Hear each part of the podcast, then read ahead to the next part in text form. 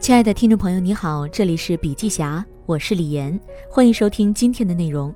如果您喜欢今天的文章，欢迎点击再看，推荐给更多的人，顺便在留言区一起聊一聊。企业的营收增减是水面上的浪花，水面下是支撑企业生存的产业结构。钱涌向哪里，看起来好像是人在主宰，但背后是新技术对整个产业结构的改造。在这样不可逆的结构性变革面前，顺之者昌，逆之者亡。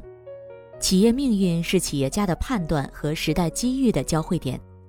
企业家对水下暗流的了解有多深，对产业变迁的认知有多深，决定了企业在危机时刻的选择，也决定了企业的最终走向。一个闹心的全球产业格局。丘吉尔说：“向前看，永远都是明智的。”但高瞻远瞩总是困难的。今年大部分人觉得很闹心，因为过去容易赚钱的行业毛利降低，低毛利的产品需要更加精细化管理。随着精细化管理的加强，行业的资源和优势明显的向头部聚拢。与之相对的是，埃森哲预计到二零三零年，工业互联网能够给全球经济带来十四点二万亿美元的经济增长，而工信部估计未来二十年。中国工业互联网发展至少带来三万亿美元的 GDP 的增量，这个增长的差距就是水面上的浪花和水面下的暗流之间的错位。清华大学全球产业研究院教授朱恒元认为，之所以会有这样的错位，是因为底层技术的发展跑到了产业现状的前面，技术变迁加速了产业迭代。比如在汽车发明前，英国人只想要一辆更快的马车。在电话诞生前，从西安向北京寄封信要快马跑半个月；在互联网出现前，资本、资源和市场从来没有这样深度的嵌套在一起。以前谁相信可以通过网络买东西？贝佐斯被看成是个疯子。现在我们有了物流，有了支付，有了云计算，消费互联网里诞生了一大堆稀奇古怪的东西，极大冲击了整个社会的认知边界。从这个角度看，随着 5G 基站的铺开和 A、B、C、D 技术平台的兴起，我们目前正处在一个新范式的早期阶段。新的基础设施正在大规模修建，新的应用生态也在蠢蠢欲动、蓄势待发。过去五百年没有跟上产业变迁的企业，都成了时代里的泡沫，来去匆匆，消散无踪。在这个过程中，企业家的创新都围绕着几个通用技术展开。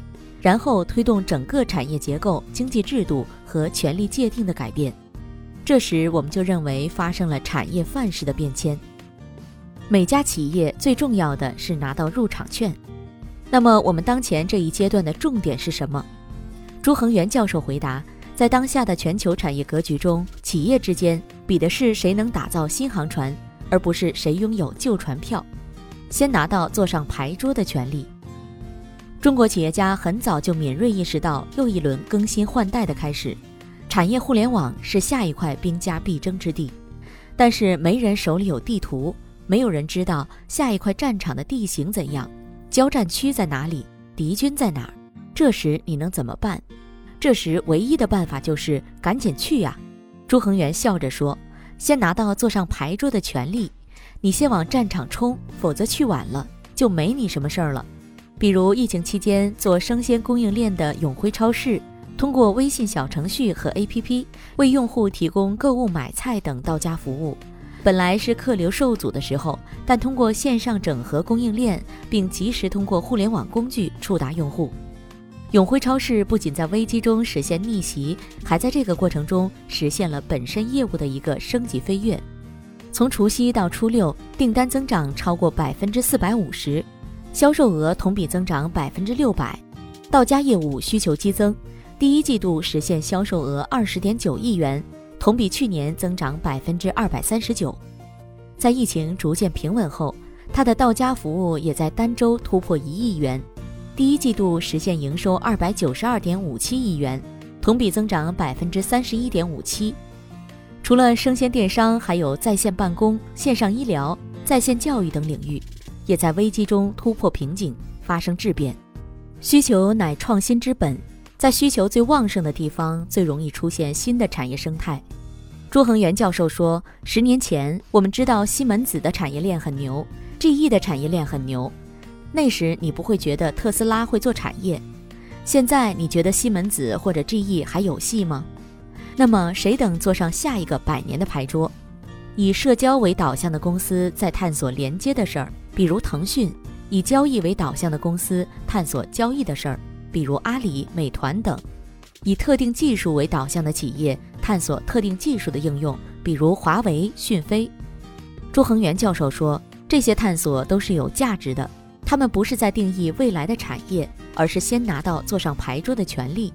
因为转大弯一定要转得早，转得早就有余地。发挥企业家精神，一点一点改变旧认知。转型需要的余地不单是技术问题，更是技术、产业、社会之间相互配合的一套社会结构。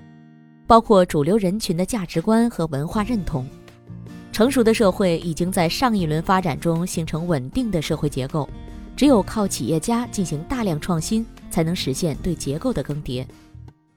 朱恒元教授举了这样一个例子：汽车制造的所有基础学科和技术都诞生于欧洲，但为什么是美国抢先发展出了汽车产业？因为英国的绅士们习惯马车优先。对于喝酒开车、开车撞人、开车超载等现象，英国颁布了著名的红旗法案，规定汽车时速不得超过五英里。那么，在美国，汽车产业是怎样的？首先，为了解决人们买不起的问题，福特进行了大量产品创新和工艺创新，扩大了生产规模。这只是范式变迁中非常小的一部分创新。接下来就是生产方式和生活方式的创新。你买车之后怎么用？原来你舅舅家在城郊，半年去一次，现在有了汽车，一周就可以去一次。这时需要的条件是什么？周末放假，所以放假很重要，涨工资很重要，房价很重要，这就形成了新的生活方式。汽车还是横冲直撞怎么办？弄个红绿灯，红绿灯技术非常重要，因为红绿灯重新界定了权利。解决了车和车之间的问题，那车和人之间怎么办？弄个叫斑马线的东西。如果还会发生事故怎么办？来份保险。规则都制定了，驾驶员不执行怎么办？来驾照制度，培训驾驶员。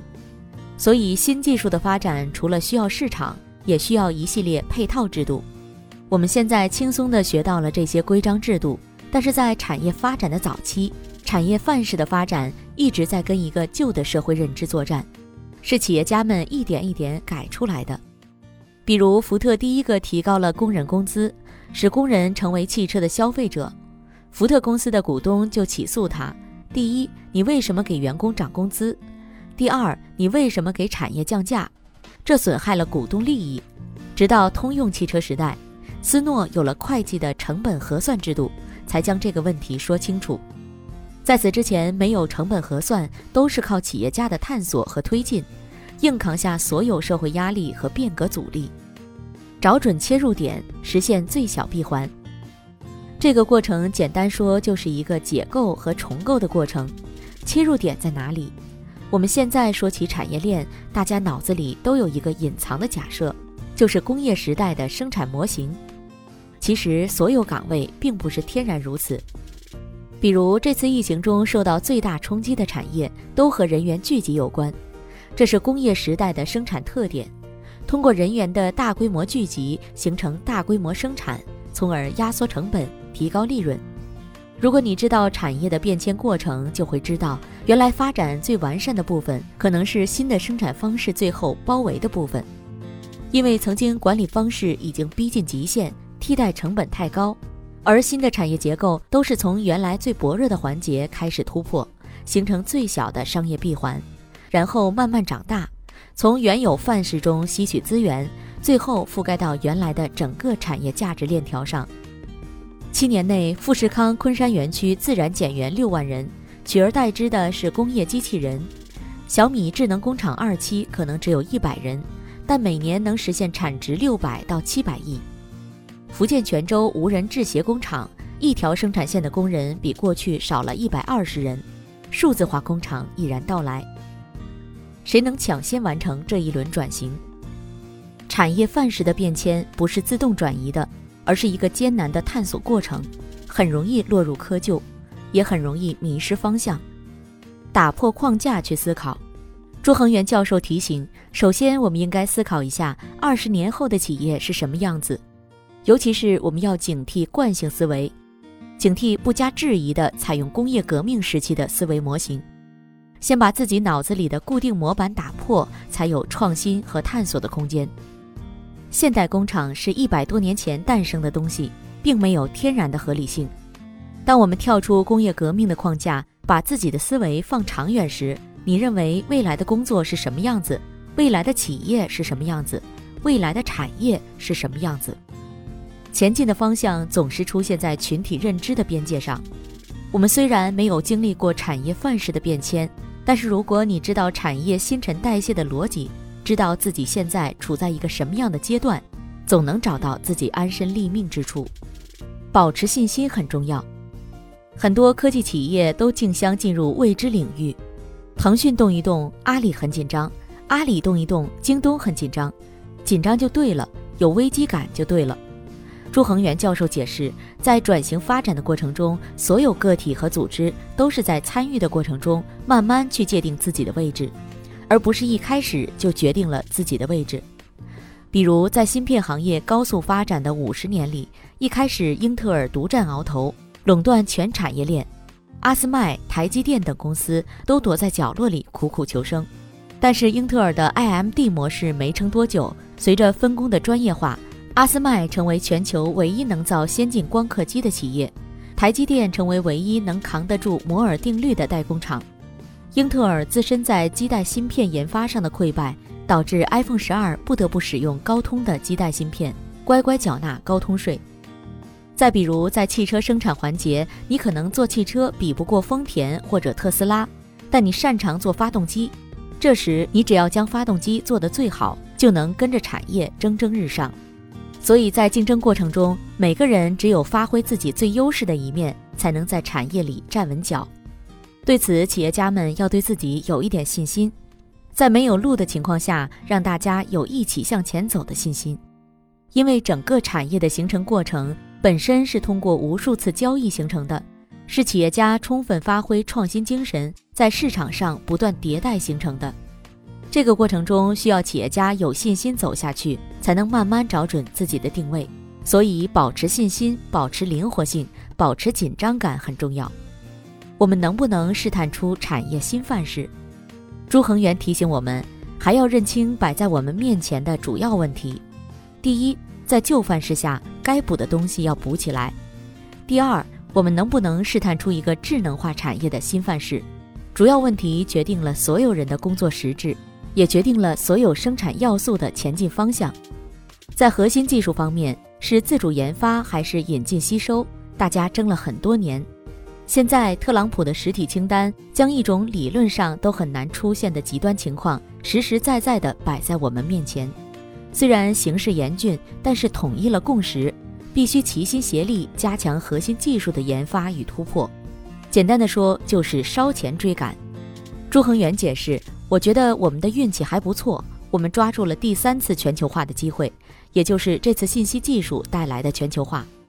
一九五零年代，信息技术在美国诞生，我们没有赶上。接着，美国带着日韩和东亚四小龙闯过这一关。到了二十世纪八十年代，我们承接东亚四小龙的产业转移，熬到了二零零一年加入 WTO 后，我们一下全跟上了。而现在，纵观全球。能抢先完成这一轮产业转型的只有中美两国。现在的中国互联网企业，比如腾讯、美团、京东等，都试图通过信息技术来赋能企业。本质上，他们是在试图找到一个新的路径，去重构整个产业网络。这也是在回应全球产业大变局的要求。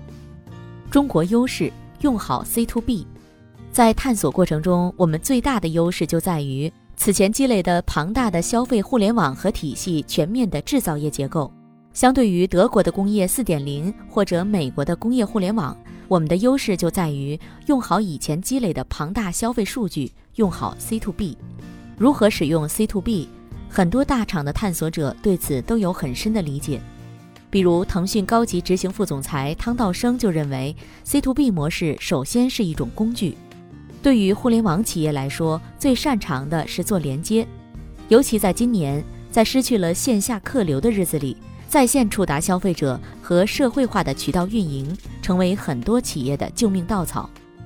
拥有强大触达能力的互联网企业也会提供一系列的工具，比如微信、QQ、小程序、移动支付等，提高供需双方的匹配效率，实现 C to B to C 的闭环。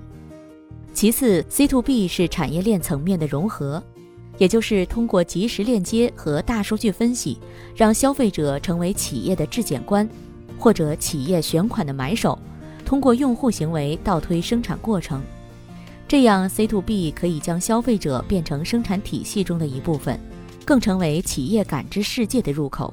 最后，C to B 还是一种以用户价值为出发点的思维方式。C to B 是一个方向，一种价值观，现在已经成为一个衡量生产水平的参考标准。